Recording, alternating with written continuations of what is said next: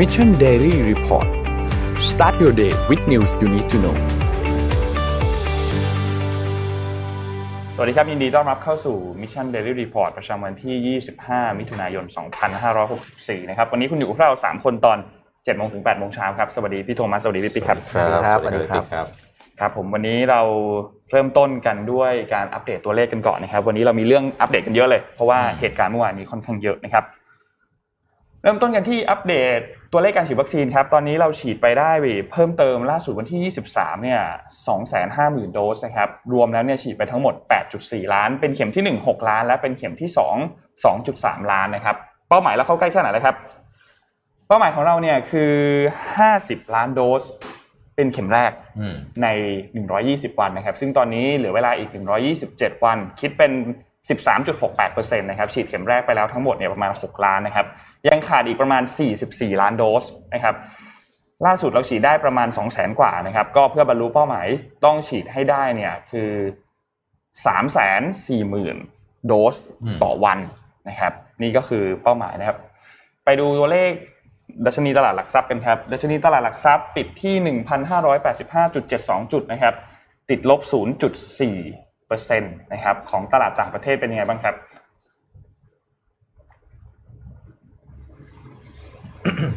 ตลาดต่างประเทศนะครับบวกทั้งกระดานเลยนะครับดาวโจนส์นะครับบวกขึ้นมา 0.77%นะครับ NASDAQ บวกขึ้นมา 0.88%เอ่อ NYSE บวกขึ้นมา 0.55%นะครับ FTSE บวกขึ้นมา 0.51%แล้วก็หังเส็งนะครับบวกขึ้นมา 0.23%ครับราคาน้ำมันดิบโลกบวกเช่นเดียวกันนะครับบวกเล็กน้อยนะครับ West Texas Intermediate นะครับบวกขึ้นมา 0.03%นะครับ Brent Crude Oil บวกขึ้นมา 0.19%นะครับ และสุดท้ายครับอ้อยังไม่สุดท้ายครับราคาทองคำก่อนครับ บวกขึ้นมา 0.01%บวกขึ้นมาเล็กน้อยครับ อยู่ที่ 1,778.56 ดอลลาร์นะครับ และสุดท้ายคริปโตเคอเรนซีก็ยังเป็นบวกเช่นเดียวกันครับ ตัว Bitcoin เนี่ยบวกขึ้นมา 2%นะครับ อยู่ที่ 34,314 นะครับ Ethereum อยู่ที่ 2,007นะครับ บวกขึ้นมา 0.93 Binance บวกขึ้นมา 5.4 นะครับ Cardano บวกค่อนข้างเยอะนะครับ บวกขึ้นมา 11.21%นะครับ แล้วก็สุดท้ายครับ Dogecoin ครับ บวกขึ้นมา 5.63%ครับ นี่เป็นอัปเดตตัวเลขทั้งหมดครับ ผมไปสรุปข่าวภาพของรวมของเศรษฐกิจนะครับ แล้วก็การเงินการลงทุนในรอบสัปดาห์ที่ผ่านมาให้ฟังนะครับ ตลาดหุ้นญี่ปุ่นนะครับในสัปดาห์ที่ผ่านมาค่อนข้างร่วง เยอะมากนะครับ หลังจากกังวลท่าทีของเฟดที่ขึ้นดอกเบี้ยนะครับ แล้วก็ถ้าเราจะเห็นนะครับในสองสวันที่ผ่านมาตลาดเพิ่งจะกระเตื้องขึ้นกลับมานะครับ โดยดัชนีนิกเกอิ225 นะครับ ร่วงลงในวิกที่ผ่านมาเนี่ยมากกว่า 4%แล้วก็เพิ่งจะกลับขึ้นมาได้นะครับ ท่ามกลางการปรับตัวลงของตลาดหุ้นเอเชียทั้งหมดนะครับ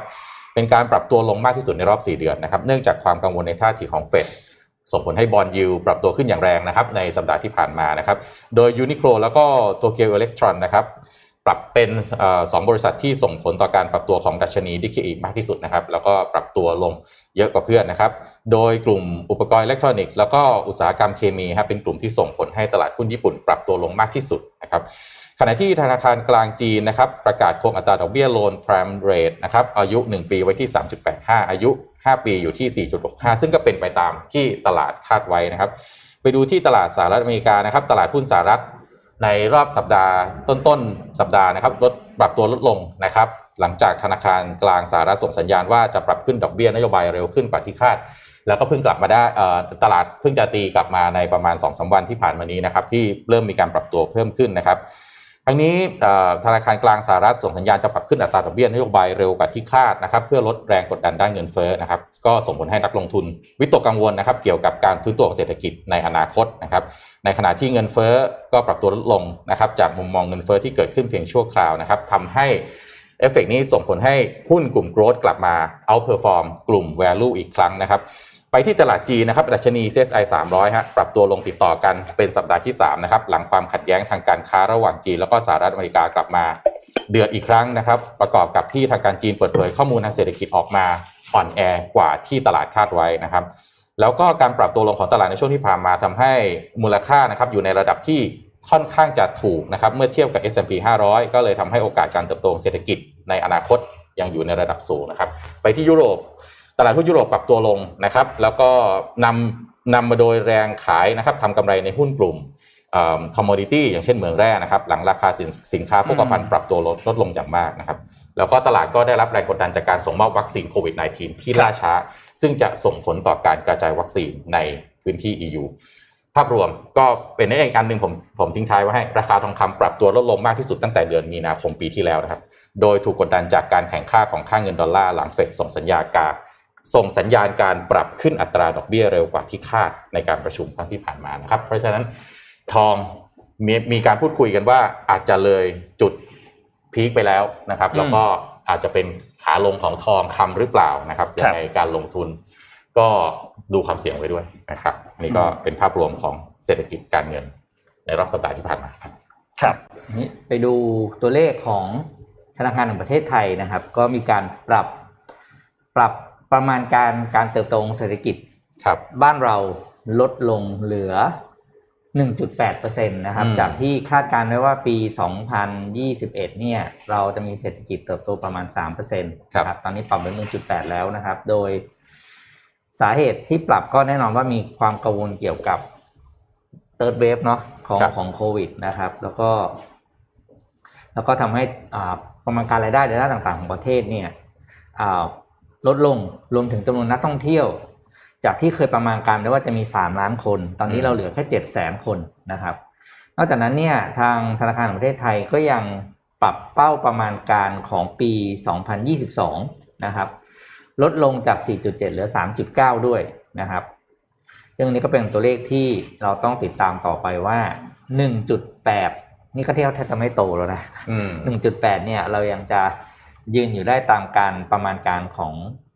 แบงก์ชาติหรือเปล่านะครับ เอาจริงๆ1.8 ผมยัง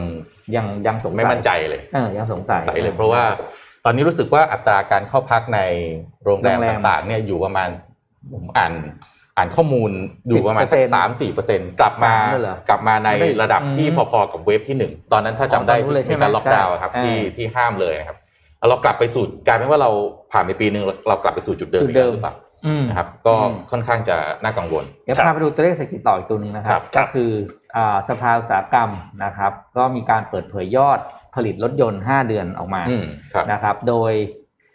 ตัวเลขเนี่ยออกมาเมื่อเมื่อต้นสัปดาห์นะครับ โดยคุณสุรพงศ์นะครับไพริศพัฒนพงศ์รองประธาน และโฆษกกลุ่มอุตสาหกรรมยานยนต์สภาอุตสาหกรรมแห่งประเทศไทยเปิดเผยว่า ยอดการผลิตรถยนต์รวม 5 เดือนตั้งแต่มกราถึงพฤษภาคมนะครับ ผลิตรถยนต์ได้ 1 4 0 0 0 168 คัน เพิ่มขึ้น 150.14%โดยเป็นการขายในประเทศ 55,942 คัน เพิ่มขึ้น 38.4%แล้วก็ส่งออก 79,479 คัน เพิ่มขึ้น 165%นะครับ อืมอ๋อขอโทษทีรวม 5 เดือน เมื่อกี้เดือนเดียวนะถึงสามสี่หมื่นแล้วก็รวม 5 เดือนผลิตได้ผลิตได้สี่แสนห้าหมื่นสามร้อยกับเจ็ดคัน เพิ่มขึ้นสี่ประมาณสี่สิบเปอร์เซ็นตนะครับ โดยแน่นอนว่า สาเหตุที่ผลิตน้อยนะครับ ก็เนื่องจาก เราไม่มีงานมอเตอร์โชว์แล้วก็มีอืมโควิดรอบนี้นะยอดขาย แล้วก็ลดสต็อกเก่าจากปีที่แล้วก็ยังเหลือเยอะนะครับ ก็เลยกลายเป็นว่าผลิตได้น้อยลงนะครับ อืมครับ ก็ในต้องดูต่อว่าโอ้โหอีกแต่ก็ก็ก็เยอะนะโอ้ผลิตแสนต่อครั้งก็ยังเกินความคาดหมายนะก็ต้องถือว่าอะก็ยังพอพอสู้กันอยู่ อืมอืมวันก่อนผมไปมีโอกาสไปสัมภาษณ์ เอ่อเอ่อเอาเป็นว่าผู้คนที่อยู่ในวงการการเงินแล้วกันอืมแล้วก็เป็นระดับบริหารระดับ top top เนี่ยนะฮะอืมก็คุยกันเรื่องเอ๊ะ GDP ประเทศไทยในอนาคตเนี่ยจะเอาอะไรมาโตนะครับอืมเอ่อเรามี GDP ที่มาจากการผลิตรถยนต์เนี่ยประมาณ 10%นะฮะเอ่อส่วนอุตสาหกรรมรถยนต์เนี่ยนะครับทีนี้ก็บอกว่าในมุมมองของนักการเงินเนี่ยมองว่าอุตสาหกรรมรถยนต์อาจจะเป็นซอมบี้แล้วหรือเปล่า คืออมจะตายก็ไม่ได้จะรอดก็ไม่ใช่ เพราะว่าจากชิ้นส่วนหมื่นกว่าชิ้นเนี่ย พอมันเป็น รถ EV ซึ่ง EV มันมาแน่นอนนะฮะเหลือประมาณสัก 2,500 ชิ้น เพราะฉะนั้นเนี่ยเทียสองเทียสามเนี่ยมีโอกาสสูงมากที่อาจจะไปต่อไม่ได้อืมนะครับเพราะฉะนั้นอุตสาหกรรมรถยนต์ก็อาจจะเป็นอะไรที่น่าห่วงใครมีข้อมูลของอุตสาหกรรมรถยนต์ในเชิงลึกนี่อาจจะฝากแชร์มาให้นิดนึงนะฮะเพราะว่าในมุมมองของหลายๆคนที่มองจากข้างนอกเข้าไปแล้วก็นักวิเคราะห์ทางด้านการเงินนี่ก็มองแบบนี้กันอืมนะครับในนี้อยู่ที่ข่าวเศรษฐกิจผมขอไปอันหนึ่งเลยนะครับเอ่อ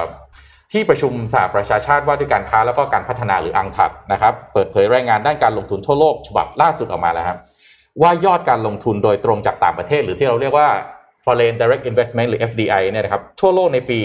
2563 ที่ผ่านมาเนี่ยครับปรับตัวลดลงถึง 35%แปลว่า 1 ใน3นะครับของการลงทุนทั่วโลกหายไปเลยในปีที่ผ่านมา แน่นอนตัวแปรหลักก็คือการแพร่ระบาดของโรคโควิด -19 นะครับอย่างไรก็ดีฮะคาดว่ายอด FDI ทั่วโลก จะดีดตัวขึ้นในปีนี้ 2564 นะครับ โดยมีแนวโน้มขยายตัวราวๆ 10ถึง15%นะฮะ ก็ส่วนใหญ่ฮะปัจจัยหนุนจากการฟื้นตัวของเศรษฐกิจในเอเชีย นั่นแปลว่าน่าจะแปลไปถึงจีน เพราะว่าในประเทศอื่น อินโดนีเซีย ประเทศใหญ่ๆครับ อินโดนีเซีย ญี่ปุ่นเองยังสะบักสะบอมอยู่นะครับ จากเรื่องของตัวโควิด -19 รวมถึงประเทศไทยเองด้วยนะครับ แต่ว่ากลับมา 10-15%ก็ยังไม่กลับไปสู่จุดเดิมที่หายไปถึง 35%นะฮะ ถ้าลองบวกลบตัวเลขดูง่ายๆแบบนี้นะครับ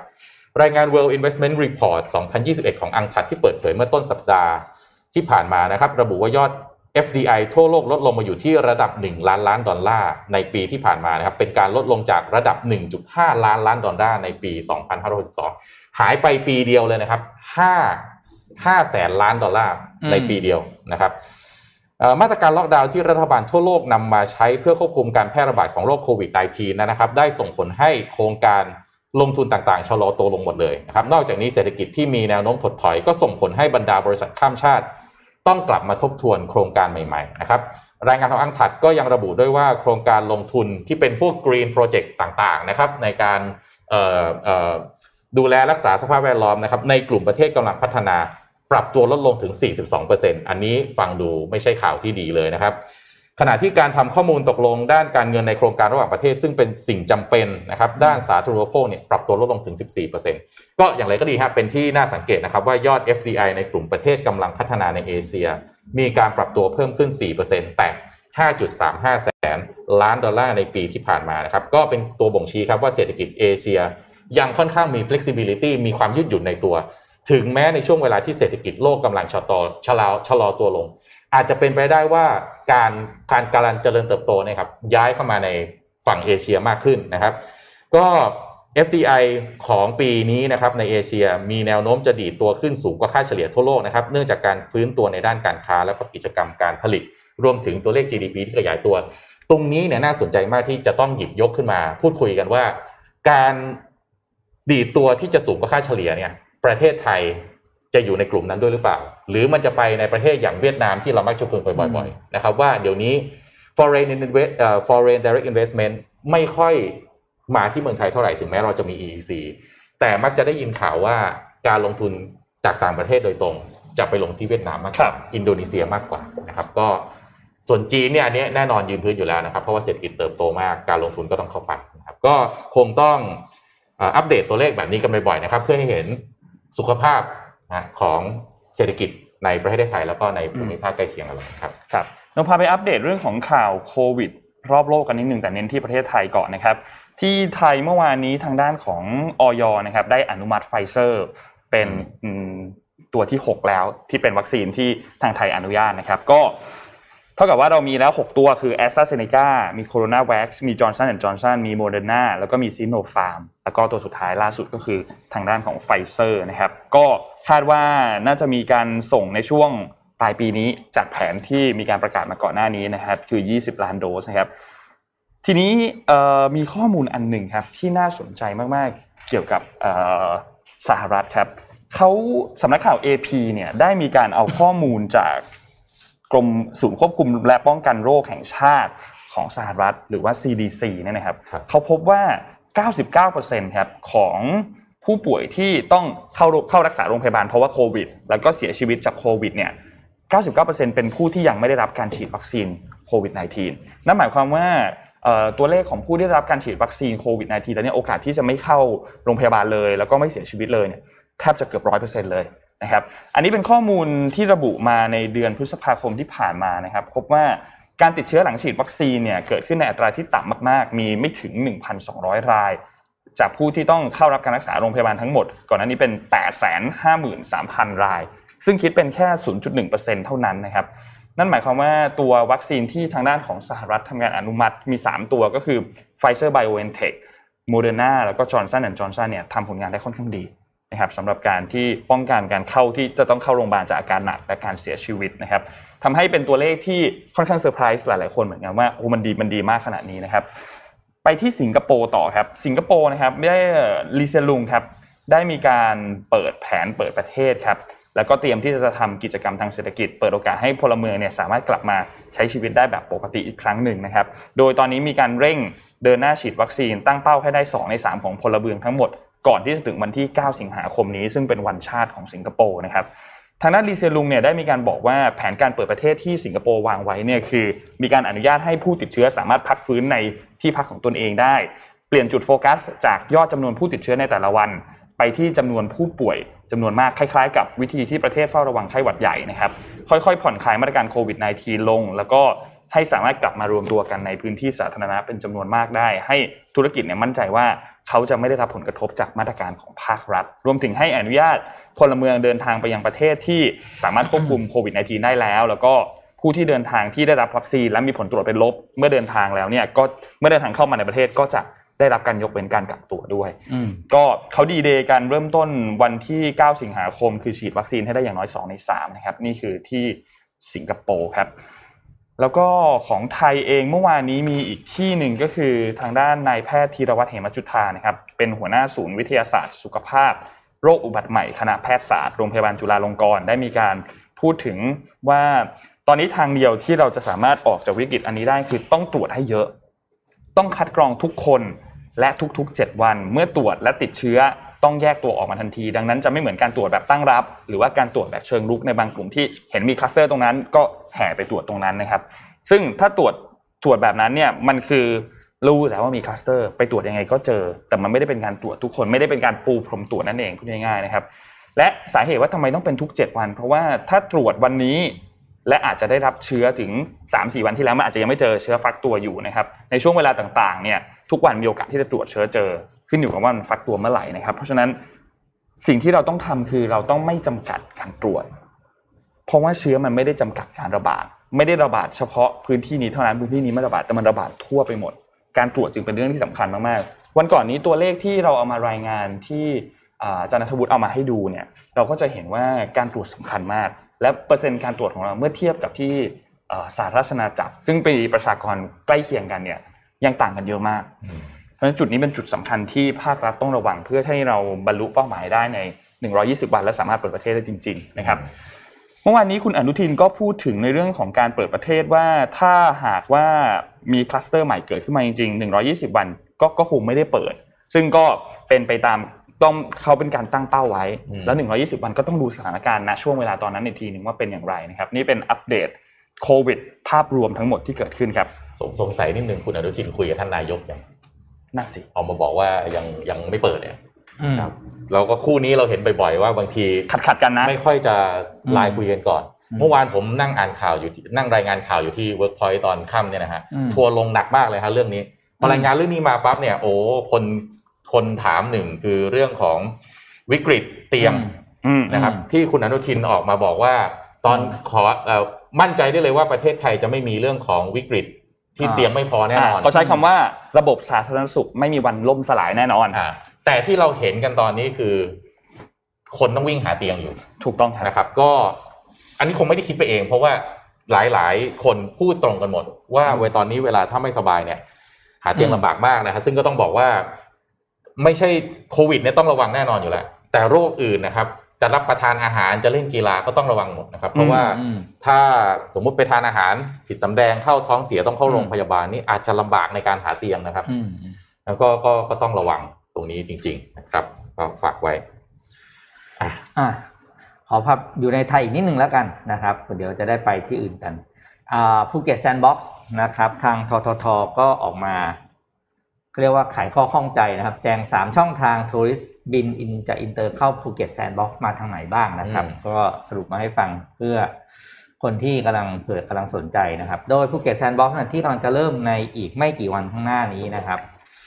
มีช่องทาง 3 ช่องทางที่ผู้โดยสารหรือนักท่องเที่ยวจะเข้ามาได้ คืออย่างแรกคือเที่ยวบินตรงจากต่างประเทศเข้าที่ภูเก็ตเลยนะครับ กับ 2 คือเขาเรียกว่า transit same plane คือบินจากต่างประเทศแล้วมาจอดรอที่สุวรรณภูมิก่อน นะครับ แล้วก็ถ้าเป็นกรณีเนี่ยจะไม่มีผู้โดยสารหรือเจ้าหน้าที่บนเครื่องเนี่ยลงจากเครื่องเลยนะครับอืมจอดรอปุ๊บเสร็จแล้วก็take off แล้วก็ไปลงที่ภูเก็ตครับสองกรณีเนี่ยจะจะไม่มีปัญหาอะไรแล้วก็เพราะว่าด่านตรวจคนเข้าเมือง แล้วก็ตรวจกักกันโรคที่ภูเก็ตเนี่ยมีแผนดำเนินการเรียบร้อยแล้วอืมนะครับ ส่วนกรณีที่สามครับคือการต่อเครื่องบินที่กรุงเทพ จะต่อที่ terminal E9 และ E10 ที่สนามบินสุวรรณภูมินะครับ แล้วก็ให้ผู้โดยสารเนี่ยเปลี่ยนเครื่องบินแบบ dedicated domestic flight ไปภูเก็ต ก็คือไฟล์นี้ไฟล์ไฟล์ domestic เนี่ยที่รับทรานสิตเนี่ยก็คือจะพาผู้โดยสารจากไฟล์ต่างประเทศเนี่ยขึ้นไปทั้งทั้งลำไม่มีผู้โดยสารอื่นปนขึ้นไปนะครับ แต่อันนี้จำเป็นต้องอยู่ในเฟสที่ 2 เนื่องจากการจัดการที่สนามบินภูภูเก็ตเนี่ยยังจะต้อง เตรียมอุปกรณ์ แล้วก็เพิ่มอัตรากำลังบางอย่างนะครับทำให้ช่วงแรกอาจจะยังให้บริการไม่ทันในวันที่ 1 กรกฎาคมนี้อืมส่วนคำถามสำหรับนักท่องเที่ยวที่อายุต่ำกว่า 18 ปี ที่ไม่ได้ฉีดโควิดมาอ่าทางผู้ว่าการทผู้ว่าททบอกว่าต้องเป็นการยอมรับความเสี่ยงเนื่องจากเดินทางมากับผู้ปกครองที่ฉีดวัคซีนแล้วเท่านั้น แต่ทั้งนี้จะมีการตรวจหาเชื้อแบบ RT-PCR ทุกคนทั้งเด็กและผู้ปกครองนะครับ ก็ถือว่า ทำเต็มทำเต็มที่แล้วกันอืมนะก็ยังไงเราเป็นผู้อ่าเขาเรียกว่าเป็นผู้ให้บริการเขานะก็อืมก็ป้องกันตัวเองไว้ตามปกตินะครับ ส่วนเขาจะมาเที่ยวก็ก็เป็นสิ่งที่น่ายินดี แล้วก็ดูว่าจะได้ผลตามที่เราคาดหวังไว้หรือเปล่า เพราะว่านี่เป็นหน้าเที่ยวของชาวตะวันตกละมัน summer เขาแล้วไง ครับแปดเก้าเนี่ยภูเก็ตนี่รู้สึกการฉีดวัคซีนนี่เท่าไหร่กี่เปอร์เซ็นต์แล้วเกินห้าสิบ ก็นะครับดิเซลฉีดละอ่าเยอะสุดละในประเทศตอนนี้ ก็เอ่อแต่ว่ากรุงเทพเนี่ยที่บอกว่าอีก 120 วันจะเปิดเนี่ยโอ้อืมเมื่อวานตัวเลขผู้เสียชีวิต แล้วก็เคสที่ติดเชื้อนี่ยังไม่ลดลงเลยนะฮะแล้วก็กราฟถ้าเราไปดูกราฟนะฮะกราฟตอนนี้กำลังกำลังพงกหัวขึ้เริ่นมเริ่มขึ้นค่อนข้างชันเลยนะครับเพราะฉะนั้นก็หนาวๆร้อนๆนะครับ ว่าว่าว่าจะยังไงนะครับอืมครับอะ นนท์มีข่าวอะไรไหมเดี๋ยวนนท์มีครึ่งหลังหลังเจ็ดโมงครึ่งเนี่ยครับเป็นข่าวเรื่องของการเมืองเกี่ยวกับโอเคเรื่องของรัฐธรรมนูญเมื่อวานนี้ค่อนข้างแล้วเยธรอะรมนูญเมื่อวานเดือดมากเลยนะครับเดี๋ยวเราเดี๋ยวเล่าให้ฟังครึ่งหลังเดี๋ยวเรื่องเรื่องนี้ยาวมากยาวๆยาวๆเมื่อวานอะเมื่อวานประเด็นรัฐธรรมนูญนี่ยาวจริงๆนะแล้วครับผมมีข่าวอื่นครับเดือดเดือดๆให้ฟังต่อครับก่อนแล้วกันเดี๋ยวก่อนเข้าเจ็ดโมงครึ่งนะครับครับที่จีนอ่าไม่ใช่จีนที่ฮ่องกงเขามีปัญหากับจีนอยู่นะเรื่องเรื่องสื่ออีกครับอันหนึ่งนะครับ ก็คือสื่อชื่อ Apple Daily อ๋อนะครับ Apple Daily เนี่ยเป็นสิ่งพิมพ์ท้องถิ่นนะครับ โดยเจ้าของ Apple Daily ไม่ใช่ใครก็คือคุณจิมมี่ไหลนั่นเองอืมวันนี้นะครับจะให้เรียกว่าจะออกเล่มสุดท้ายแล้วนะอืมเพราะว่าโดนสั่งปิดนะครับ คือทางทางการจีนเนี่ยโดยการตั้งข้อข้อกล่าวหาว่า Apple Daily เนี่ยทำงานร่วมกับองค์กรระหว่างประเทศอย่างน้อยอีก 5 ประเทศนะครับ ในการให้ข่าว ที่มีผลต่อการบริหารจัดการความสัมพันธ์ระหว่างจีนกับฮ่องกงนะครับ โดยมีการอายัดทรัพย์สินกว่า 5 ล้าน 5 ล้านเหรียญนะครับ แล้วก็สั่งให้หยุดดำเนินการโดยเนี่ยนะครับสภาพนี่คือวันที่เข้าไปปิดนะครับ แล้วก็ส่งเจ้าหน้าที่เข้าไปทั้งหมดนะครับ แล้วก็วันนี้เนี่ยวันเนี้ยคือเป็นวันที่เอาพิมพ์วันสุดท้าย จากเหตุการณ์นี้เนี่ยนะครับทางโจไบเดนนะครับได้ออกมา ใช้คำว่า a sad day for media freedom อืมนะครับ ก็คือเป็นวันที่น่าเศร้าของวงการอาของเสรีภาพสื่อนะครับ เพราะว่าอามองว่าการที่ทางรัฐบาลจีนเนี่ยเข้าปิดสื่อเนี่ยเป็นเป็นการเป็นเป็นสิ่งที่นานาประเทศจะไม่ทำกันครับนะครับ ก็ต้องติดตามดูต่อไปนะครับ ว่าจะเป็นยังไงคือ Apple Daily เนี่ยต้องบอกว่าเป็นสื่อที่ ต้องต้องใช้คำว่า pro ประชาธิปไตยอืมครับนะครับ แล้วก็เปิดมา 26 ปีนะครับ แล้วก็ เรียกว่านี่แหละมาถึงฉากสุดท้ายของของธุรของของสำนักพิมพ์ของของเขาเนี่ยก็คือวันนี้นะครับ อืมคนนี้นี่เป็น activist ทางการเมืองตัวมาตัวยาวนานนะฮะอืมยาวเป็นนานยาวนานเป็นแล้วเป็นเป็นตัวพ่อเลยทีเดียวนะครับอืมก็โดนปิดไปอีกนะครับเอ่อผมให้อีกข่าวหนึ่งก่อนที่เราจะเข้า7จ็ดโมงครึ่งนะครับในในอยู่ที่จีนแล้วก็ฮ่องกงนะครับ เรื่องของคริปโตเคอเรนซีนะครับอืมที่จีนครับธนาคารกลางของจีนครับขอความร่วมมือธนาคารในประเทศ โดยการเรียกเข้าไปประชุมกันแล้วก็พูดคุยกันนะฮะให้หยุดสนับสนุนการทำธุรกรรมด้วยเงินดิจิทัลนะฮะซึ่งแน่นอนฮะเป็นพอพอทำแบบนี้ปั๊บเนี่ยค่าเงินบิตคอยน์ดิ่งทีเดียวต่ำกว่าสามหมื่นเลยตอนนี้เพิ่งกลับมานะครับอืมเรื่องนี้เนี่ยเกิดขึ้นในประมาณช่วงของต้นอาทิตย์ที่ผ่านมานะครับโดย BBC ครับรายงานว่ามูลค่าของบิตคอยน์เนี่ยนะครับ ดิ่งลงในช่วงวันอังคารที่ 22 มิถุนายนที่ผ่านมานะครับมีช่วงหนึ่งตกไปต่ำกว่า 30,000 ดอลลาร์สหรัฐนะครับเป็นครั้งแรกในรอบ 5 เดือนนะครับหลังจากจีนนะฮะเดินหน้าปราบปรามการใช้คริปโตเคอเรนซีอย่างเบ็ดเสร็จเด็ดขาดจริง ๆ นะครับ โดยธนาคารประชาชนแห่งประเทศจีนหรือ PBOC นะครับซึ่งเป็นธนาคารกลางของจีนเนี่ยนะครับเปิดเผยว่าพวกเขาได้เชิญผู้แทนจากธนาคารขนาดใหญ่ แล้วก็บริษัทตัวกลางการชำระเงินต่างๆ เข้ามาพบ นะครับเพื่อขอความร่วมมือฮะให้มีมาตรการที่เข้มงวดขึ้น เพื่อไม่ให้มีการซื้อขายหักบัญชี แล้วก็ชำระหนี้ด้วยเงินดิจิตอลเลยนะครับด้านธนาคารเพื่อการเกษตรแห่งประเทศจีนนะฮะซึ่งเป็นผู้ให้กู้รายใหญ่ที่สุดอันดับ 3 ของประเทศระบุว่า พวกเขาจะทำตามคำสั่งของ PBOC นะครับแล้วก็จะมีการตรวจสอบอย่างระมัดระวังเพื่อใช้คำนี้นะครับ ขุดรากถอนโคนกิจกรรมผิดกฎหมายใด ๆ ที่เกี่ยวข้องกับการทำธุรกรรมด้วยเงินคริปโต หรือการขุดเหมืองคริปโตด้วยเช่นกันนะฮะ ส่วนธนาคารออมทรัพย์ไปรษณีย์ครับซึ่งมีสาขามากที่สุดในจีนยืนยันว่าพวกเขาจะไม่มีการอำนวยความสะดวกใด ๆ แก่การทำธุรกรรมด้วยเงินคริปโตนะครับขณะที่แน่นอนเราพูดถึงแบงค์ทุกคนจะต้องสงสัยว่าแล้วแพลตฟอร์มการจ่ายเงินล่ะครับ มองว่าอย่างไงนะฮะอาลีเปครับผู้ให้บริการโทรศัพท์แล้วก็การจ่ายเงินออนไลน์ครับระบุว่าจะจัดตั้งระบบสังเกตการนะครับ เพื่อตรวจจับการทำธุรกรรมที่ผิดกฎหมายด้วยเงินคริปโตด้วยนะครับ ส่วนความเคลื่อนความเคลื่อนไหวล่าสุดของธนาคารกลางจีนนะฮะเกิดขึ้นหลังจากเมื่ออาทิตย์ที่ผ่านมาฮะทางการมณฑลเสฉวนทางอยู่ในพื้นที่ทางตะวันตกเฉียงใต้ของประเทศนะครับ มีการออกคำสั่งเริ่มปฏิบัติการไล่ปิดเหมืองบิตคอยนะครับหลังจากรัฐบาลจีนปิดเหมืองบิตคอยไปได้แล้วถึง 26 แห่งในช่วงสัปดาห์เดียวกันจากเบาะแส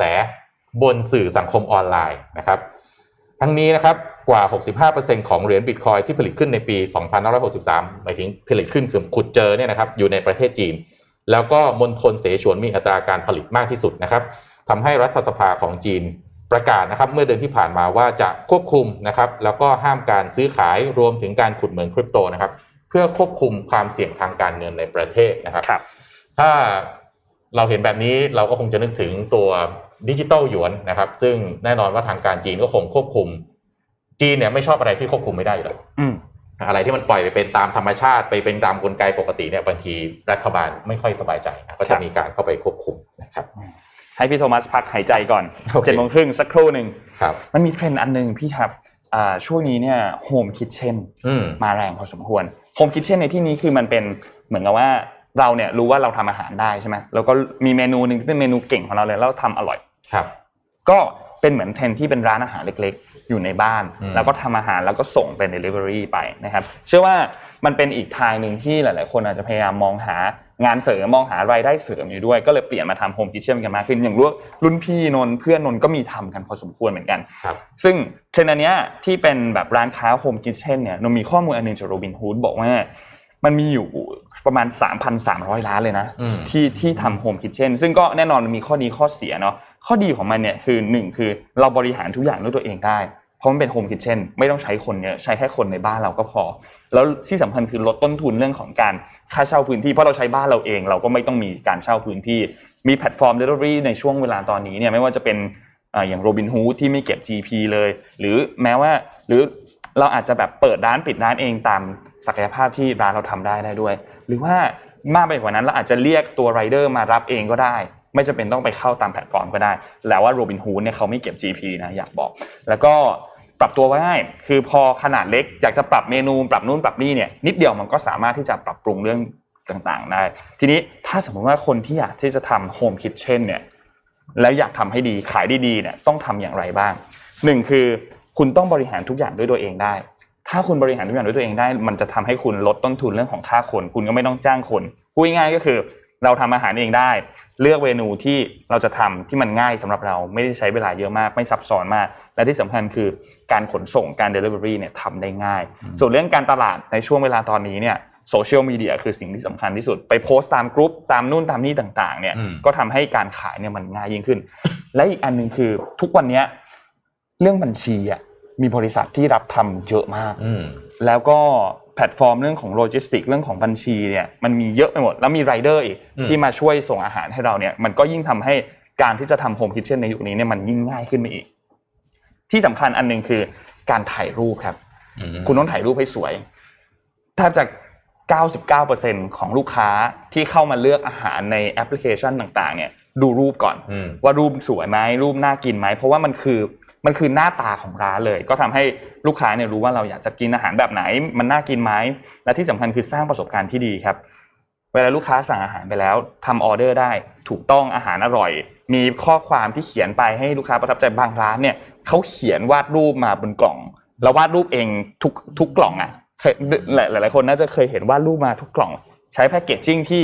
เอ่ออาจจะมีเขียดีนลายมือด้วยอะมีเขียนลายมือด้วยใช่ครับแพคเกจจิ้งที่ดีต่อสิ่งแวดล้อมรู้สึกใส่ใจ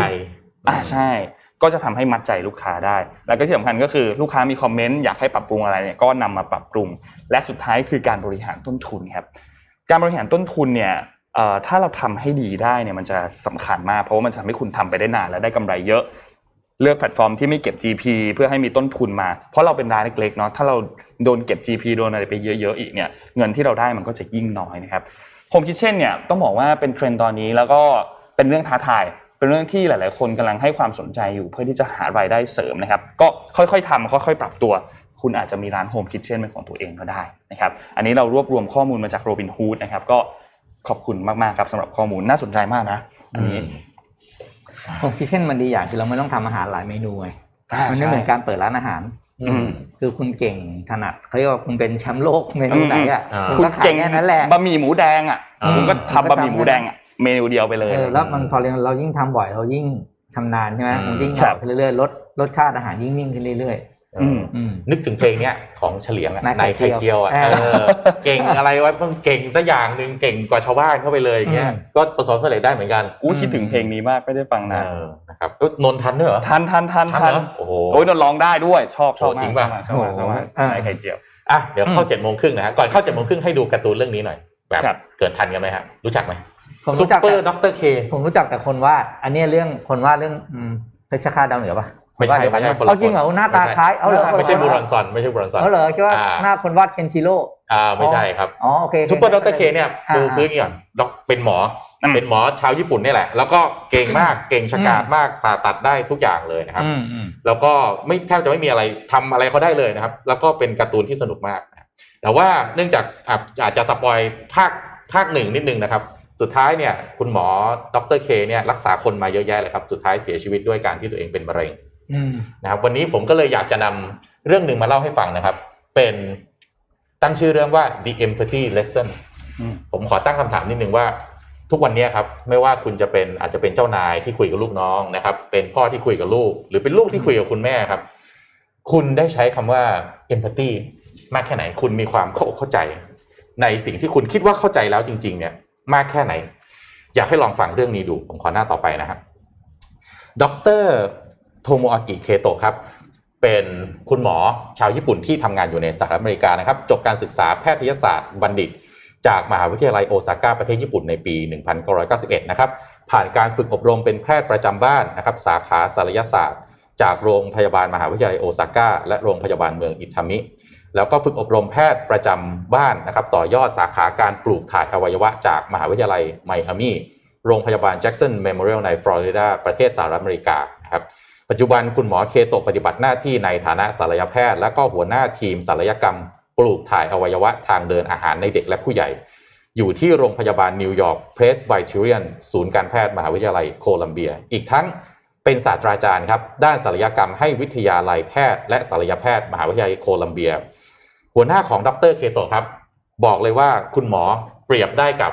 ไมเคิลจอร์แดนแห่งวงการคุณหมอนะครับอืมคืออัจฉริยะขนาดนั้นนะครับ ขอหน้าต่อไปนะครับ เคสที่หนึ่งในเคสที่เรียกว่าเป็นที่โด่งดังแล้วก็มีชื่อเสียงมากๆนะครับ ก็คือเคสการผ่าตัดนำเนื้องอกขนาดเท่าลูกเทนนิส ออกจากช่องท้องของเด็กหญิงเฮเธอร์แมกนามารา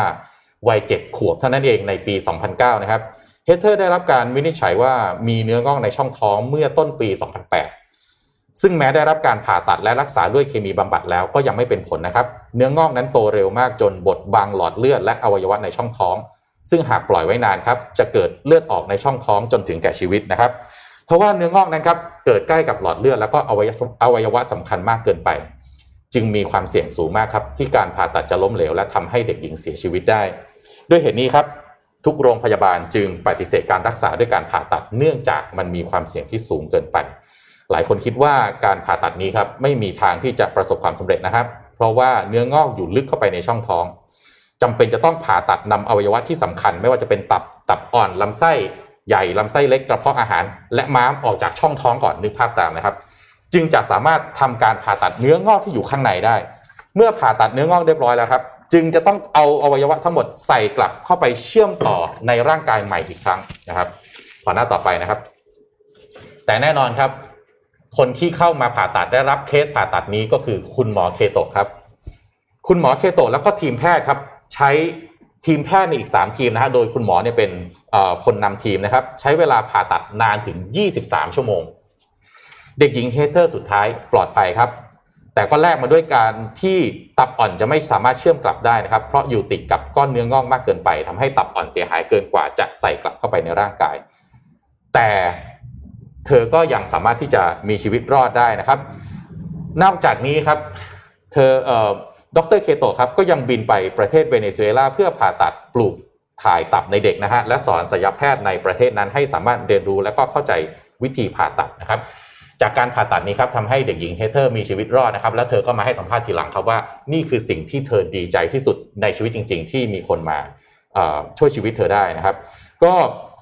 นอกจากนี้ครับดรเคโตก็ยังก่อตั้งองค์กรเกี่ยวกับการผูกผ่าตัดปลูกถ่ายอวัยวะครับเพื่อช่วยช่วยเหลือผู้คนในแถบลาตินอเมริกา แล้วก็บินไปทั่วโลกนะครับ ก็เรียกได้ว่าดรเคโตครับเป็นคนที่พยายามทำทุกอย่างเพื่อช่วยเหลือชีวิตผู้ป่วยนะครับ ไม่ว่าจะเป็นเด็กหรือผู้ใหญ่เพศหรือสัญชาติใดก็ไม่ใช่ข้อจำกัดในการรักษานะครับ นอกจากนี้ครับด้วยผลงานนั้นยอดเยี่ยมที่คุณหมอเคโตะได้ทำไปครับทำให้คุณหมอได้เคยรับการเสนอชื่อเป็น 100 บุคคลแห่งปีในปี 2010 โดยนิตยสารไทม์ด้วยนะครับดการผ่าตัดเด็กหญิงเฮเธอร์เนี่ยนะครับทำให้ถูกนำไปสร้างเป็นบทหนังครับในซีรีส์ชื่อ Good Doctor ที่ประเทศอเมริกาด้วยนะครับ ขอหน้าต่อไปนะครับ ครับพี่ขอหน้าต่อไปอีกทีนะฮะทั้งนี้ทั้งนั้นครับ วันหนึ่งคุณหมอเคโตก็ให้สัมภาษณ์ครับ มีเพื่อนคุณหมอเคโตไปคุยนะครับ แล้วคุณหมอก็บอกว่า มีสิ่งหนึ่งที่เขาเองรู้สึกว่าไม่เข้าใจนะครับ แม้จะเป็นคุณหมอมาเกือบ 30 ปีแล้วก็ตามนะครับ นั่นคือผู้ป่วยรู้สึกอย่างไร คือสิ่งที่ผมไม่เคยเข้าใจอย่างถ่องแท้นะครับ ทุกครั้งที่ผมต้องโน้มน้าวให้ผู้ป่วยรับอาหารผ่านสายยาง ผมมักจะพูดให้กำลังใจพวกเขา แม้ตอนนี้มันจะแย่จนเหมือนตกนรกก็ตาม แต่ถ้าคุณผ่านมันไปได้อาการของคุณจะดีขึ้นนะ นี่คือสิ่งที่ดรเคโตพูดกับผู้ป่วยที่มารับการกับที่ที่มารับการรักษากับดรคนแล้วคนเล่านะครับ แต่ดรเคโตก็บอกว่าจริง ๆ แล้วเนี่ยผมเนี่ยไม่ได้เข้าใจคำว่านรกจริง ๆ แม้แต่นิดเดียวนะครับ จนวันหนึ่งครับ ดรเคโตได้รับการวินิจฉัยครับว่าติดเชื้อโควิด -19 ในช่วงเดือนมีนาคมปี 2020 ซึ่งนั่นเป็นช่วงเวลารับการระบาดระลอกแรกในสหรัฐอเมริกาครับเขาติดเชื้อจากการผ่าตัดปลูกถ่ายตับให้ผู้ป่วยนะครับ ซึ่งดรเคโตมีอาการปวดหัวอย่างหนักนะครับมีไข้ขึ้นลงสลับไปมาและระดับออกซิเจนลดเหลือ 93-94%ซึ่งเป็นหนึ่งในลักษณะของอาการปอดอักเสบจากโควิดนะครับ ในขณะนั้นครับเป็นช่วงของการระบาดระลอกแรกครับไม่มีใครรู้ครับว่าอาการของโควิด -19 จริง ๆ เป็นอย่างไรกันแน่ ดรเคโตเองยังพยายามฝืน แล้วก็บอกทุกคนว่าจริง ๆ เขาสบายดี จึงไม่มีใครสงสัยอะไรนะครับ ในตอนที่เริ่มป่วยครับดรเคโตบอกเองว่า เขารู้แล้วว่าเนี่ยไม่ใช่อาการป่วยธรรมดา และเขามีปัญหาอย่างมากอย่างแน่นอนนะครับ ในวันหนึ่งฮะขณะที่ดรเคโตกำลังอาบน้ำอยู่อยู่ก็หายใจลำบากแล้วก็ไอไม่หยุดครับ ระดับออกซิเจนในเลือดต่ำกว่า 90%หัวใจเต้นเร็ว เมื่อถูกนำส่งโรงพยาบาลและเอ็กซเรย์ก็พบว่าเชื้อโควิดนั้นลามไปทั่วปอดทั้งสองข้างแล้ว โรงพยาบาลจำเป็นต้องใช้เครื่องพยุง เครื่องช่วยหายใจเพื่อพยุงชีพดรเคโตอย่างเร่งด่วน หลังจากเข้าโรงพยาบาลครับดรเคโตที่เป็นไมเคิลจอแดนของวงการคุณหมอครับสลบไปนานกว่า 4 สัปดาห์นะครับ เครื่องที่ช่วยชีวิตคุณหมอได้ก็คือเครื่อง ECMO ครับเครื่องซึ่งเครื่อง ECMO เป็นเครื่องที่เราเองก็เราเคยทำโครงการ Heal from Heart นะครับไปบริจาคให้กับโรงพยาบาลสนามด้วยนะครับ นอกจากติดเชื้อโควิดแล้วนะครับ ในระหว่างรับการรักษาดรดรเคโตติดเชื้อในกระแสเลือดนะครับ ไตไม่สามารถทำงานได้ เรียกว่าสภาพอยู่ในอาการที่จะไปไม่ไปแหล่นะครับ โอกาสที่จะเสียชีวิตมีสูงมากนะครับ ถึงแม้จะใช้เครื่อง ECMO ในการช่วยชีวิตนะครับ เพื่อนๆร่วมงานทุกคนบอกว่าดรเคโตน่าจะไม่มีโอกาสรอดแล้วแน่นอนนะครับ แล้วก็คุณหมอเองก็ต้องต่อสู้กับภาพหลอนในหัวของตัวเองด้วยนะครับ แต่ว่าสุดท้ายครับด้วยความร่วมมือร่วมใจแล้วก็ฝีมืออันยอดเยี่ยมของทีมสาวิชาชีพครับทำให้สุดท้ายดรเคโตะพ้นระยะวิกฤตกลับมาหายใจได้เอง และก็ไม่ต้องใช้เครื่องช่วยหายใจอีกต่อไปครับ แต่ว่าหลังจากฟื้นขึ้นมาครับ คุณหมอก็ยังมีอาการ จิตหลอนนะครับมึนงงเห็นภาพหลอนไม่เป็นตัวของตัวเอง ซึ่งหลังจากสแกนสมองครับก็พบว่าหลอดเลือดมีการอุดตัน แล้วก็มีเลือดออกในสมองนะครับแม้จะไม่รุนแรงมากรักษาได้นะครับ แต่หลังจากที่เขารู้ว่าเขารอดแล้วครับ เขาบอกเลยว่า นี่คือนรกที่แท้จริง ที่ก่อนหน้านี้เขาได้แต่บอกคนไข้ว่า ถ้าคุณรักษาตามที่ผมบอก เดี๋ยว พอคุณกลับมาปกติ คุณก็จะหายได้เองนะ หลังจากนั้นครับ คุณหมอก็หลังจากที่สามารถที่จะฟื้นตัว แล้วก็มีสภาพที่กลับมาพูดคุยได้ แล้วก็แล้วเป็นปาฏิหาริย์นะครับ คุณหมอกลับมาเป็นคุณหมอได้อีกจริง ๆ นะครับ คุณหมอให้สัมภาษณ์ว่าหลังจากผ่านเหตุการณ์เฉียดตายครั้งนั้นครับผมเข้าใจความรู้สึกของผู้ป่วยมากขึ้น เข้าใจแล้วว่าเขาต้องเผชิญกับอะไรในการรักษาบ้างนะครับ ยกตัวอย่างเช่นการให้อาหารเหลวทาง หลอดสายยางเนี่ยนะคครัรับที่ดรบอกว่ากินไปเถอะเดี๋ยวสภาพเดี๋ยวร่างกายของคุณจะดีขึ้น หลังจากที่คุณหมอเป็นผู้ป่วยเองกลับออกมานะครับ คนไข้คนไหนที่รับไม่ได้กับการกินอาหารเหลวผ่านทางสายยาง คุณหมอจะหาวิธีทางอื่นครับในการที่จะให้ผู้ป่วยคนนั้นได้รับการรักษาครับ อันนี้ก็เป็นภาพที่คุณหมอเอ่อรักษาตัวหายเรียบร้อยออกจากโรงพยาบาลนะครับ ก็พนักงานแล้วก็บุคลากรทางการแพทย์ทุกคนครับในโรงพยาบาลมา เข้าแถวเข้าแถวนะครับ แล้วก็ตะโกนเชียร์นะครับ เป็นกำลังใจให้กับคุณหมอ นี่คือคลิปภาพวันนั้นนะครับ ก็ทุกคนก็คิดว่าคุณหมอเคโตหลังจากนี้ครับคงต้องอีกเป็นปีนะฮะหรืออีกหลายปีนะครับ กว่าจะสามารถที่จะกลับมาได้นะครับ แต่ว่าเพียง 3 เดือนเท่านั้นครับ หลังจากพักฟื้นที่บ้าน คุณหมอก็กลับมาทำการผ่าตัดได้อีกครั้งนะครับ ก็ผมขอสรุป เรื่องของคุณหมอเคโตะนะครับ ในเรื่องของ empathy lesson นี้ว่าข้อที่หนึ่งนะครับ don't judge someone suffering อย่าตัดสินความทุกข์ของคนอื่น ด้วยไม้บรรทัดของคุณเอง เพราะว่าบางครั้งคุณอาจจะไม่เข้าใจเลยครับว่าความทุกข์นั้นมันใหญ่หลวงขนาดไหนนะครับ ข้อสองครับ listen before command ผมว่าอันนี้อาจจะเป็นบทบาทของผู้นำหลาย ๆ ท่านนะครับ ก่อนที่จะออกคำสั่งครับ ฟังให้มากก่อน เข้าใจก่อน แล้วคุณก็จะสั่งสิ่งคำสั่งของคุณนั้นมันมีผลต่อชีวิตของคนที่ต้องรับคำสั่งของคุณไปนะครับเพราะนั้นการรับฟังก่อนครับจะช่วยได้มากนะครับ แล้วก็ข้อสุดท้ายครับ never underestimate the unexpected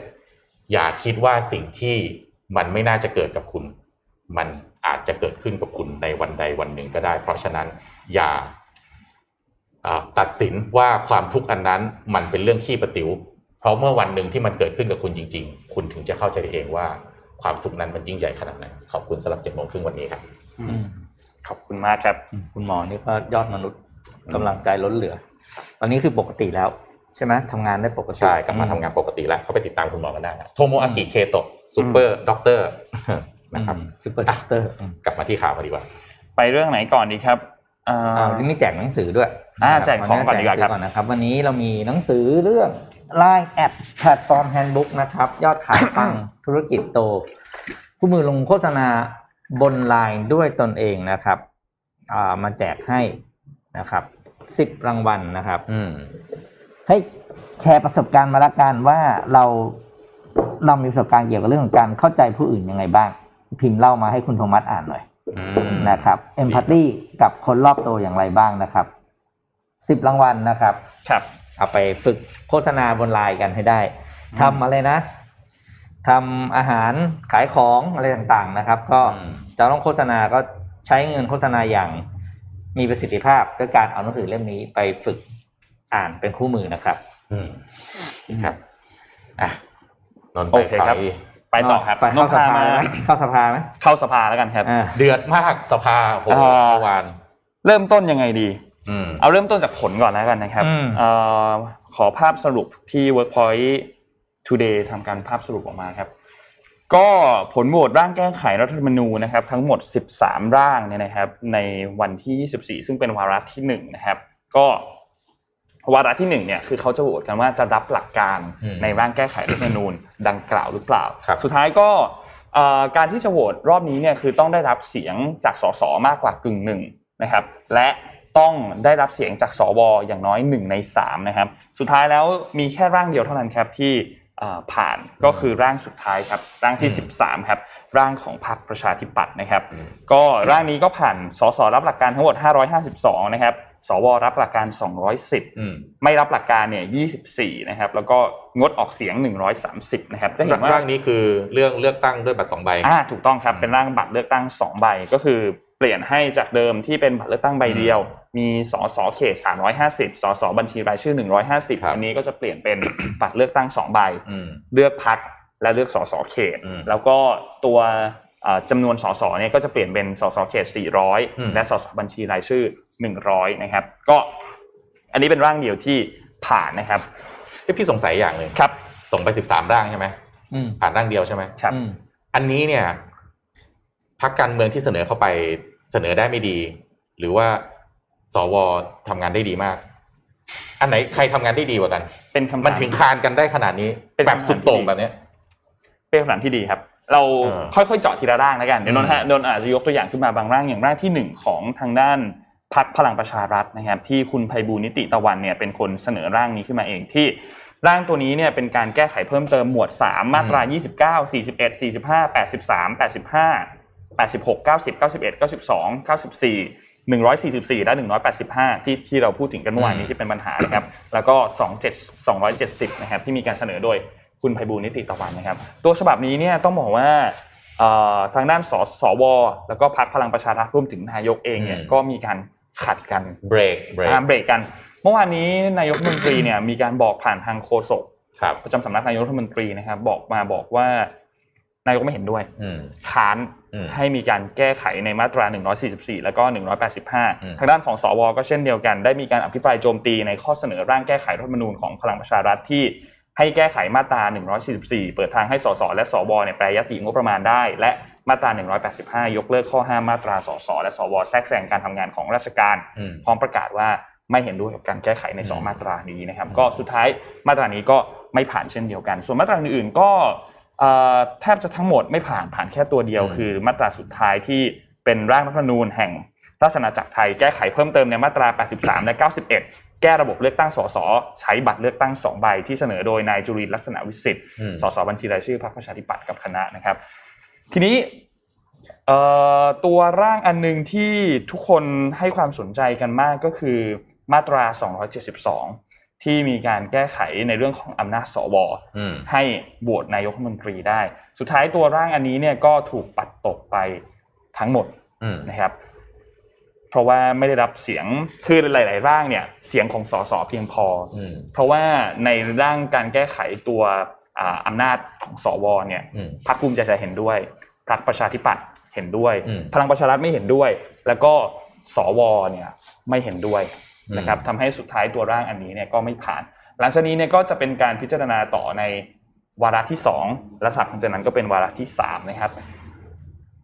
ส่วนอีกอันหนึ่งที่เป็นจุดน่าสนใจ อันนี้คือในในสภานะ แล้วก็มีวาทกรรมต่างๆ เกิดขึ้เทีนยบมากมายเทียบหลาย ๆ คนก็โนโนคิดว่าไม่ต้องเอามาเล่าให้ฟังก็ได้ ลองไปหาอ่าสรุปไฮไลท์ของสภาดูกันก็ได้มีหลายคนเหมือนกันที่พูด แล้วก็น่าสนใจทั้งทางฝ่ายของสสแล้วก็สวเองนะครับ ไปติดตามกันได้ ทีนี้ในสภาจบแล้วอืมไปนอกสภากันต่ออืมนอกสภาเมื่อวานนี้นะครับ มีเหตุการณ์เกิดขึ้นประมาณ 2 อย่างครับ เรื่องแรกครับเมื่อวานนี้เป็นวันที่ 24 มิถุนายนนะครับ ซึ่งเป็นวันครบรอบ 89 ปีของการเปลี่ยนระบอบการปกครองนะครับ ในวันที่ 24 มิถุนายน ปี 2475 นะครับ ก็กลุ่มรัษฎรนะครับมีการชุมนุมเกิดขึ้นนะครับทั้งช่วงเวลาตอนเช้าตอนบ่าย แล้วก็ตอนช่วงเย็นนะครับ โดยตั้งแต่ตอนเช้านะครับได้มีการรวมตัวกันที่อนุสาวรีย์ประชาธิปไตยนะครับ ตอนตีห้านะครับในกิจกรรมที่ชื่อว่าราษฎรยืนยันดันเพดานนะครับ ก็มีการ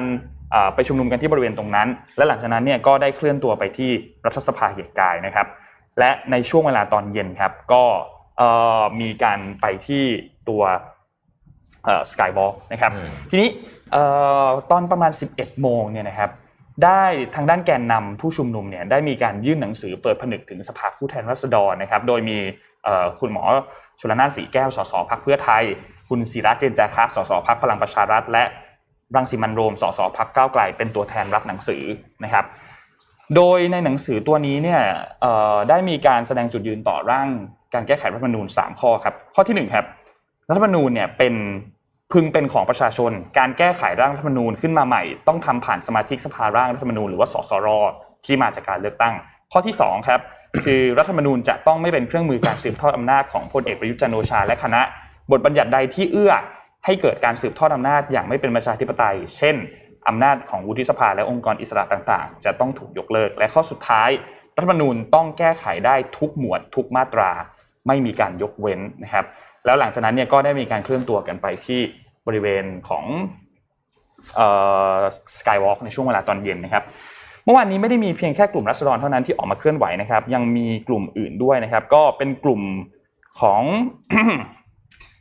ชุมนุมของกลุ่มคนไทยไม่ทนนะครับคณะสามัคคีประชาชนเพื่อประเทศไทยนำโดยคุณจตุพรพรมพันธ์นะครับเอนิตแกนนำแนวร่วมประชาธิปไตยต่อต้านเผด็จการแห่งชาติหรือว่ากลุ่มคนเสื้อแดงนะครับ แล้วก็มีกลุ่มประชาชนคนไทยนะครับนำโดยนายนิติธรล้ำเหลือนะครับอดีตแนวร่วมพันธมิตรประชาชน เพื่อประชาธิปไตยหรือกลุ่มคนเสื้อเหลืองที่เรียกร้องให้พลเอกประยุทธ์จันโอชาลาออกจากการเป็นนายกรัฐมนตรีนะครับ อีกด้านหนึ่งครับ ทางด้านของกลุ่มไทยรักษาครับกลุ่มไทยรักษาเมื่อวานนี้เนี่ยได้มีการเกาะติดการชุมนุมด้วยนะครับไปอยู่ลงในพื้นที่ด้วย แล้วก็ทางด้านของสำนักข่าวเนี่ยได้มีการเข้าไปสัมภาษณ์แกนนำกลุ่มไทยรักษาที่มีการยืนชูป้ายอยู่ ก็คือคุณนัทกิติศักดิ์นะครับ ก็มองว่าการทุจริตหลังการเปลี่ยนแปลงการระบบการปกครองเนี่ยมีมากกว่ากัน แล้วก็การมาชุมนุมในวันนี้เนี่ยโอเคเป็นเสรีภาพของกลุ่มอย่างใดอย่างหนึ่ง แต่ว่าการปราศัยต้องใช้ข้อมูลที่ถูกต้อง เขามีการไปชือยืนชูป้ายอยู่ แล้วก็มีข้อมูลบางอย่างที่มาแย้ง ผู้ชุมนุมเนี่ยเขาบอกผู้ชุมนุมพูดถูกประมาณแค่ 10ถึง20%มีเรื่องที่ตัวเขาเองก็เห็นด้วยด้วยไม่ว่าจะเป็นการแก้ไขรัฐธรรมนูญ หรือการยกเลิก 250 สว แต่ว่ามีบางเรื่องที่เขาเองก็ไม่เห็นด้วย และมองว่ามันเป็นผลกระทบที่ตามมาจากการเปลี่ยนแปลงระบบการปกครองของคณะราษฎรในปี 2475 นะครับ ก็เป็นสองฝ่ายครับที่มีการพูดคุยกันในช่วงที่มีการเขาเรียกว่าออกมา แสดงความคิดเห็นกันอืมในการชุมนุมเมื่อวานนี้นะครับ นี่ก็เรียกได้ว่าเป็นสรุปภาพรวมสั้นๆแล้วกันอืมของการชุมนุมเมื่อวานนี้ แล้วก็เอ่อการเคลื่อนไหวในสภาเมื่อวานนี้ครับครับ ยังมีให้ติดตามอีกเยอะนะครับ เรื่องของในสภาและนอกสภา เอาเป็นว่าเรื่องของการแก้ไขรัฐธรรมนูญเรื่องของหลาย ๆ เรื่องที่เกี่ยวกับการเมืองเนี่ยครับเป็นช่วงที่ค่อนข้างจะเดือดพอสมควรหลังจากอ่าที่ผ่านการเอ่ออภิปรายเรื่องงบประมาณไปแล้วครับ หลังจากนี้ต้องดูว่า ทิศทางการเดินเกมทางการเมืองของแต่ละฝ่าย จะเป็นยังไงจะเป็นต่อยังไง ทั้งในแล้วก็นอกสภาอ๋อมีอีกเรื่องหนึ่งครับอ่าโทษทีครับโทษทีนนท์ลืมเอ่อคือกลุ่มของ resolution ครับประกอบไปด้วยคุณปิยบุตรแสงกนกกุลนะครับเลขาธิการคณะก้าวหน้า และคุณผลิตวัชรศิลป์ผู้ร่วมก่อตั้งกลุ่มรัฐธรรมนูญก้าวหน้า ในฐานะแกนนำกลุ่มของ resolution นะครับก็เขาได้มีการเข้าชื่อประชาชนเพื่อเสนอร่างแก้ไขรัฐธรรมนูญรายมาตราของกลุ่ม ในแคมเปญที่ชื่อว่าขอคนละชื่อ หรือระบอบประยุทธ์คือเล่าให้ฟังแบบนี้ครับ กรอบของกฎหมายในปัจจุบันตอนนี้เนี่ย ถ้าจะมีการเสนอร่างการแก้ไขรัฐธรรมนูญอะไรบางอย่างทำได้หลายช่องทางมากอืมหนึ่งในช่องทางนั้นก็คือการเข้าชื่อประชาชนให้เกิน50,000ชื่ออมแล้วเสนอไปที่รัฐสภา ตอนนี้ทางด้านกลุ่ม resolution เนี่ยได้รับการเข้าชื่อมากกว่า 70,000 ชื่อแล้ว ซึ่งก็เพียงพอต่อจำนวนขั้นต่ำ50,000 ชื่อที่จะต้องยื่นต่อรัฐสภาตามที่กฎหมายกำหนดแล้วนะครับ ก็คาดว่าน่าจะมีการยื่นตัวเอ่อ ชื่อตัวนี้เนี่ยเข้าไปที่รัฐสภาในสัปดาห์หน้า แล้วหลังจากนั้นเนี่ยก็จะมีการพิจารณาในรัฐสภาว่าจะรับร่างตัวนี้หรือเปล่า ถ้ารับร่างก็จะมีการทำประชามติถามประชาชนเกิดขึ้นอืมอันนี้เป็น movement ล่าสุดเพราะเมื่อวานเขาไปตั้งโต๊ะด้วย นี่ทำเยอะแยะนี่รับรายชื่อด้วยนิดหนึ่งพี่พี่นิดเดียวนะพี่ไม่ค่อยเข้าใจกันอาจจะไม่ค่อยเข้าใจกันนะแล้วสวยืนหนึ่งอยู่มันจะผ่านไหมนั่นแหละครับ ไม่แน่ใจพี่ปิ๊กคิดอัว่านนี้เป็นเป็นล็อกเป็นล็อกอันหนึ่งของของรัฐธรรมนูญปีอืม60 ที่ ถ้าหากว่าสวไม่เห็นด้วยหนึ่งในสามเนี่ยอืมร่างต่างๆ ที่ทำการเสนอเข้ามาและทำการโหวตในรัฐสภาเนี่ย ก็จะไม่ผ่าน เกรงจะทำฟรีอืมนะทำไปเพียบเลยนะครับกี่หมื่นนะกี่หมื่นตอนนี้ตอนนี้ได้รับชื่อมากกว่า70,000ชื่ไม่อแล้วแล้วทั้งหมดนี้ต้องเท่าไหร่ถึงจะต้องเสนห้าหมื่นห้าชื่หมื่อนห้าหมื่นตอนนี้ผ่านแล้วไงอะผมตอนนี้ให้สผ่าอนงแล้วแสนเลยอืมส่งเข้าไปอะผ่านไหมเขาก็ห้าสิบอืมคนที่เขาไม่สนใจเขาก็อันนี้ไม่เข้าใจจริงๆนะอืมเออว่าแล้วก็ในอีกมุมหนึ่งก็คือสมมุติว่าเข้าไปแล้ว ไม่ไม่ผ่านจริงๆเนี่ยก็จะเกิดคำถามขึ้นมาในสังคมอีกครั้งหนึ่งว่าอืมสว ซึ่งไม่ได้มาจากเสียงของประชาชนเนี่ยอืมเป็นการแต่งตั้งมาทั้ง 100% 250 คนเนี่ยจะไม่ฟังเสียงของประชาชน 50,000 คนนี้จริงๆหรือก็ต้องติดตามสถานการณ์การเมืองกันต่อครับครับ ผมมีเรื่องหนึ่งที่น่าสนใจมากๆจริงครับนะครับยิ่งเฉพาะโดยเฉพาะในช่วงโควิด แบบนี้นะฮะพี่ปิ๊กกับนนท์เคยได้ยินคำนี้ไหมฮะจนเฉียบพลันอ๋อรู้จักไหมอืมตื่นผมขึ้นมาต้องจนเรียนเลยเรียนตรงๆว่าผมเอง ผมคิดว่าคำเนี้ยคุ้นคุ้นๆหูอืมแต่มันไม่เคยเป็นประเด็นใหญ่ ๆ จริง ๆ แล้วมันไม่เคยถูกหยิบยกขึ้นมาว่าจนเฉียบพลันตอนเนี้ยมันเป็นเรื่องใหญ่ขนาดไหนนะครับ ประเด็นสำคัญนะฮะคือมันมีงานเสวนาออนไลน์นะครับจากกสศคือกองทุนเพื่อความเสมอภาคทางการศึกษานะครับ เมื่อวันที่ 16 มิถุนายนที่ผ่านมานี้นะครับ ในหัวข้อเรื่องที่ว่าความเสี่ยงเด็กหลุดออกนอกระบบหลังเปิดเทอมใหม่ เนื่องจากสถานการณ์ครัวเรือนจนเฉียบพลันแปลง่าย ๆ คืออืม จากเดิมคุณพ่อคุณแม่ทำงานหาเช้ากินค่ำก็เหนื่อยมากอยู่แล้ว ในการส่งลูกอืมมีค่าเทอมค่าอาหารกลางวัน พาลูกไปโรงเรียนนะฮะอยู่ดีๆ เกิดโควิดมาปั๊บนะครับ มาตรการรัฐบอกว่าต้องล็อกดาวน์ห้ามไปทำงานต้องอยู่บ้านนะครับอืมเอ่อไม่เอ่อภาคธุรกิจเดินต่อไม่ได้ ก็ต้องปลดคนออกนะครับ ประกันสังคมยังทำเรื่องจ่ายเงินไม่ได้ หลายๆสิ่งหลายๆอย่างนี้นะครับ ก็ทำให้หลาย ๆ ครอบครัวครับ ไม่สามารถที่จะส่งลูกเข้าไปโรงเรียนเหมือนเดิมได้ ครับ นี่คือคำว่าจนเฉียบพลันและทำให้เด็กมีความเสี่ยงที่จะหลุดออกนอกระบบฮะ เพราะว่าพอเปิดเทอมปั๊บไม่มีใครไม่ไม่ไม่มีทั้งคนไปส่งเรียน แล้วก็ไม่มีทั้งเงินที่จะไปส่งให้กลับไปเข้าเรียนได้เหมือนเดิมนะครับ เมื่อต้นปีการศึกษาสองเอ่อเมื่อต้นเมื่อต้นปี 2564เนี่ยครับมีเด็กหลุดออกจากระบบการศึกษาจากข้อมูลของกสศนะครับ 5,000 กว่าคน แต่สิ้นปีนะครับดอก ศาสตราจารย์ดรสมพงษ์จิตระดับครับกรรมการผู้ทรงคุณวุฒิภาคประชาสังคมกสศครับ คาดการณ์ว่าจะมีเด็กหลุดออกจากระบบ 65,000 คนนะครับส่วนใหญ่นะครับ หลุดจากภาคมัธยมปลายต่างหากเป็นภาคที่น่าจะเซนซิทีฟที่สุดเลยนะภาคมัธยมปลาย เพราะว่ามันเป็นหัวเลี้ยวหัวต่อ คนที่จะเติบโตไป เป็นเอ่อเข้าเริ่มจะเข้าสู่ตลาดแรงงาน บางคนจบมัธยมสามารถเข้าทำงานในตลาดแรงงานได้เลย หรือเอ่อปวชอย่างเงี้ยครับนะครับทำงานได้เลย มันหลุดในช่วงแบบนี้เนี่ยมันน่าน่าเป็นห่วงมากนะครับ แล้วก็เงินอุดหนุนค่าช่วยเหลือนักเรียนยากจนพิเศษปีละ3,000 บาทเนี่ยไม่เพียงพอผมก็เพิ่งรับทราบนะครับว่าปีละเงินอุดหนุนเนี่ย3,000บาทเหรอปีละ3,000 บาทฮะเดือนหนึ่งตก 250อืมอืมวันละวันละสิบวันละบาทยังไม่ถึงวัน10บาทเลยอ่ไม่นับเสาร์อาที่วันละสิบบาทอะอืม ค่ารถเมล์ทุกวันนี้เท่าไหร่ไม่แน่ใจแปดไปกลับบาทพอหรือเปล่า แล้วไม่ต้องเอาอะไรกินเหรอถ้าไปไปโรงเรียนไม่ต้องกิน ไหนแล้วบอกอะไรชุดนักเรียนต้องใส่ อยู่บ้านเรียนออนไลน์ยังต้องให้ใส่ชุดนักเรียนเลยไม่ใช่เหรอมแต่อุดหนุน3,000บาทต่อหัวต่อปีเนี่ยนะฮะนะครับ แล้วเงินอุดหนุน3,000บาทเนี่ยนะฮะใช้เรทนี้มา10ปีแล้วอะสิบปี10ปีอืมนะเงินเดือนยังมีขึ้นนะฮะแต่เงินอุดหนุนรายหัวแบบนี้ยังไม่มีขึ้นนะครับภูเก็ตฮะเมืองท่องเที่ยวสำคัญครับ เกิดปรากฏการณ์จนเฉียบพลันเยอะมากที่สุดฮะ ในอดีตมีรายได้เฉลี่ยประชากรต่อหัวอยู่ที่ 33,000 บาทต่อเดือนนะฮะแต่พอเกิดวิกฤตโควิดครับรายได้ต่อเดือนของคนประชากรภูเก็ตครับเหลือแค่ฟังดีๆนะครับ1,961 บาท จาก 30,000ฮะเหลือ1,900ภูเก็ตพบว่าครับเด็กหายไปจากระบบ 10 วัน 10%ฮะเมื่อเปิดเทอมที่ผ่านมาทันทีนะครับพิษณุโลกครับอีกหนึ่งหัวเมืองนะครับ ในภาคเหนือครับ พบเด็กพบปัญหาเด็กออกจากระบบการศึกษาเพื่อไปทำงานหาเลี้ยงครอบครัวฮะ เด็กออกจากระบบอืมเด็กที่ควรจะไปเรียนไปเล่นไปศึกษาหาความรู้นะฮะต้องออกจากระบบไปทำมาหาเลี้ยงครอบครัวนะครับ กลายเป็นว่าต้องเข้าสู่ตลาดแรงงานเร็วขึ้น ไม่มีความรู้สุดท้ายครับ แรงงานราคาถูก โดนกดขี่นะครับ ไม่มีค่าพรีเมียม ไม่มีทักษะนะครับก็พิษณุโลกพิษณุโลกก็มีการร่วมมือกับผู้ตรวจการแผ่นดินครับที่จะพาเด็กที่ไม่เรียนต่อเนี่ยมาฝึกอาชีพเพื่อให้อย่างน้อยมีความรู้ ไม่ใช่แรงงานไว้ฝีมือนะครับ ส่วนที่กทมครับแน่นอนผลกระทบโควิด -19 รุนแรงที่สุดกว่าที่อื่นนะฮะแรงงานก็มีหนี้นอกระบบมากขึ้นนะครับ เพราะว่าต้องไปกู้เงินเพื่อซื้อมือถือให้บุตรหลานเรียนออนไลน์แหมฟังแล้วมันก็รู้สึกว่าความเหลื่อมล้ำนี่มันช่างโหดร้ายแล้วก็ทำร้ายอืมคนที่อยู่ในระดับฐานรากมากจริง ๆนะครับ ก็สุดท้ายครับยิ่งจนฮะก็ต้องยิ่งแบกรับค่าใช้จ่ายสูงนะครับ โดยกลุ่มยากจนต้องแบกรับค่าใช้จ่ายในการศึกษา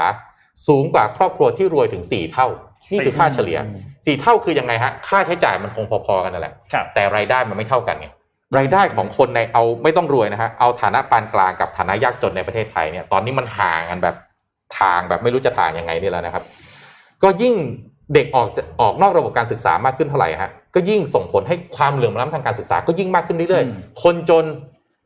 ไม่มีความรู้ อนาคตก็ยิ่งจนลงไปอีกอืมโอกาสทางชีวิตก็ยิ่งน้อยลงไปอีกนะครับ ก็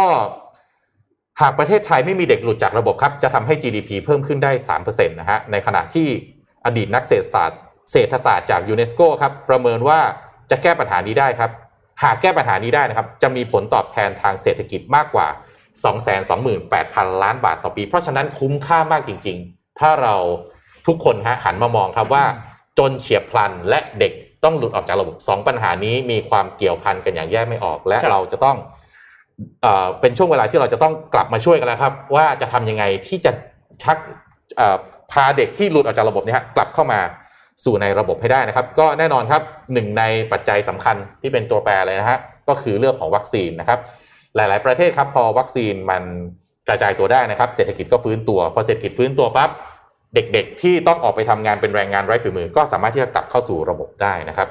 ก็การศึกษาครับเป็นเรื่องสำคัญมากนะครับ แล้วก็การไปโรงเรียน ไม่ควรเป็นเรื่องที่มีต้นทุนสูงเกินไปจนครอบครัวแบกรับไม่ไหวนะครับ ก็สำหรับใครที่สนใจเรื่องปัญหาความยากจนในครัวเรือนที่ส่งผลต่อการศึกษานี้นะครับ เดี๋ยวติดตามต่อได้แน่นอนในสนทนาหาธรรม เราจัดเรื่องนี้หนักๆมาให้ฟังแน่นอนว่าอืมจนเฉียบพลันกับเด็กหลุดออกจากระบบระบบการศึกษา มันควรจะมีมุมมองแล้วก็แก้ปัญหา และต้องการเรียกร้องไปถึงผู้ที่มีอำนาจในการเข้ามาโฟกัสปัญหานี้ยังไงครับ อืมอะจริง ๆ เอาแบบพูดแบบภาพ ใหญ่ๆเลยของประเทศนะ ผมกล้ากล้ากล้าพูดว่าเราไม่ใช่ประเทศถึงขนาดไม่มีเงินนะอืมพียอุ้ยแต่เรามีเงินสำรองอะไรเยอะพีงแยะแต่เราใช้เงินไปกับเรื่องที่มันไม่ควรใช้อืมแล้วก็ใช้ไปอย่างไม่มีประสิทธิภาพอืมนั่นแหละสองปัญหาใหญ่ของบ้านเราอะใช่กับ แล้วก็เราเราไม่ใช้เงินแบบการลงทุนพัฒนาอะไรในระยะยาว อืม อืม น่ากังวลมากนะครับมากไอ้ตัวเลขเนี่ยมากเราจริงเด็กหลุดออกจากระบบทีห้าหกหมื่นคนเนี่ยคิดดูสิห้าหกหมื่นคนเนี่ยฮะอืมอนาคตอาจจะเป็นรัฐมนตรีอืมอนาคตอาจจะเป็นซีออาจจะไปทำสตาร์ทอัพครับแล้วแล้วอนาคตเด็กเหล่านี้จริงอืมๆต้องไปแบกรับครอบครัวนะฮะเพราะว่าคุณตาใช่คุณใช่คุณพ่อคุณแม่อาแล้วก็ยุจะมากขึ้นอืมใช่ไหมฮะเราต้องไม่ลืมว่าถ้าเราได้ผู้บริหารได้รัฐมนตรีได้อะไรที่มาจาก ความพุ่งจริงๆมามาจากคนยากจนที่เขาเคยคนที่ลำบากด้อยมาก่อนโอกาสน่ะที่เขาอ่าเคยลำบากมาก่อนน่ะเขาจะไม่ลืมความรู้สึกตอนนั้น แล้วเขาอืมจะหันมามองคนที่กำลังลำบากอยู่ในวันที่เขามีอำนาจที่จะช่วยเหลือได้ครับ ต้องผมเอาว่างี้เอาง่ายๆเอาดูรัฐมนตรีของเราว่าคนไหนเคยจนมาก่อนบ้างอะอืม มีไหมเราก็เลยไม่เคยมีรัฐมนตรีหรือผู้บริหารประเทศที่เข้าใจคนจนไงอ่าก็เขาไม่เคยจนมาก่อนเป็นเป็นทหารที่จนมาก่อนนะจนอะไรล่ะ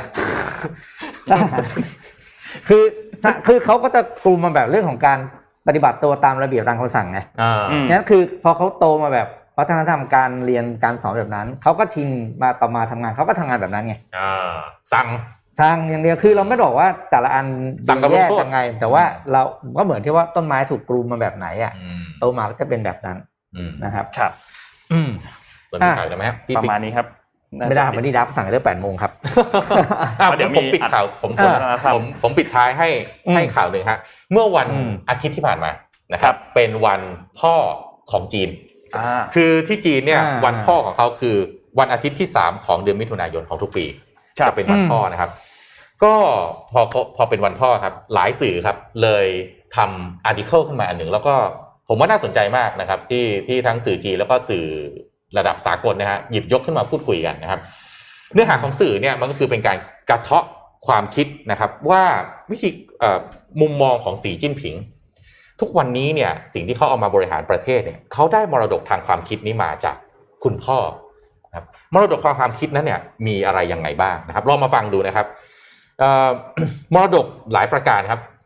อาจจะยกมาสามข้อเนี่ยนะฮะที่ช่วยให้ช่วยให้สีจิ้นผิงเนี่ยครับ กับก้าวขึ้นมาเป็นผู้นำแล้วก็ทำให้จีนเนี่ยขึ้นมาพังงาดขึ้นมาใน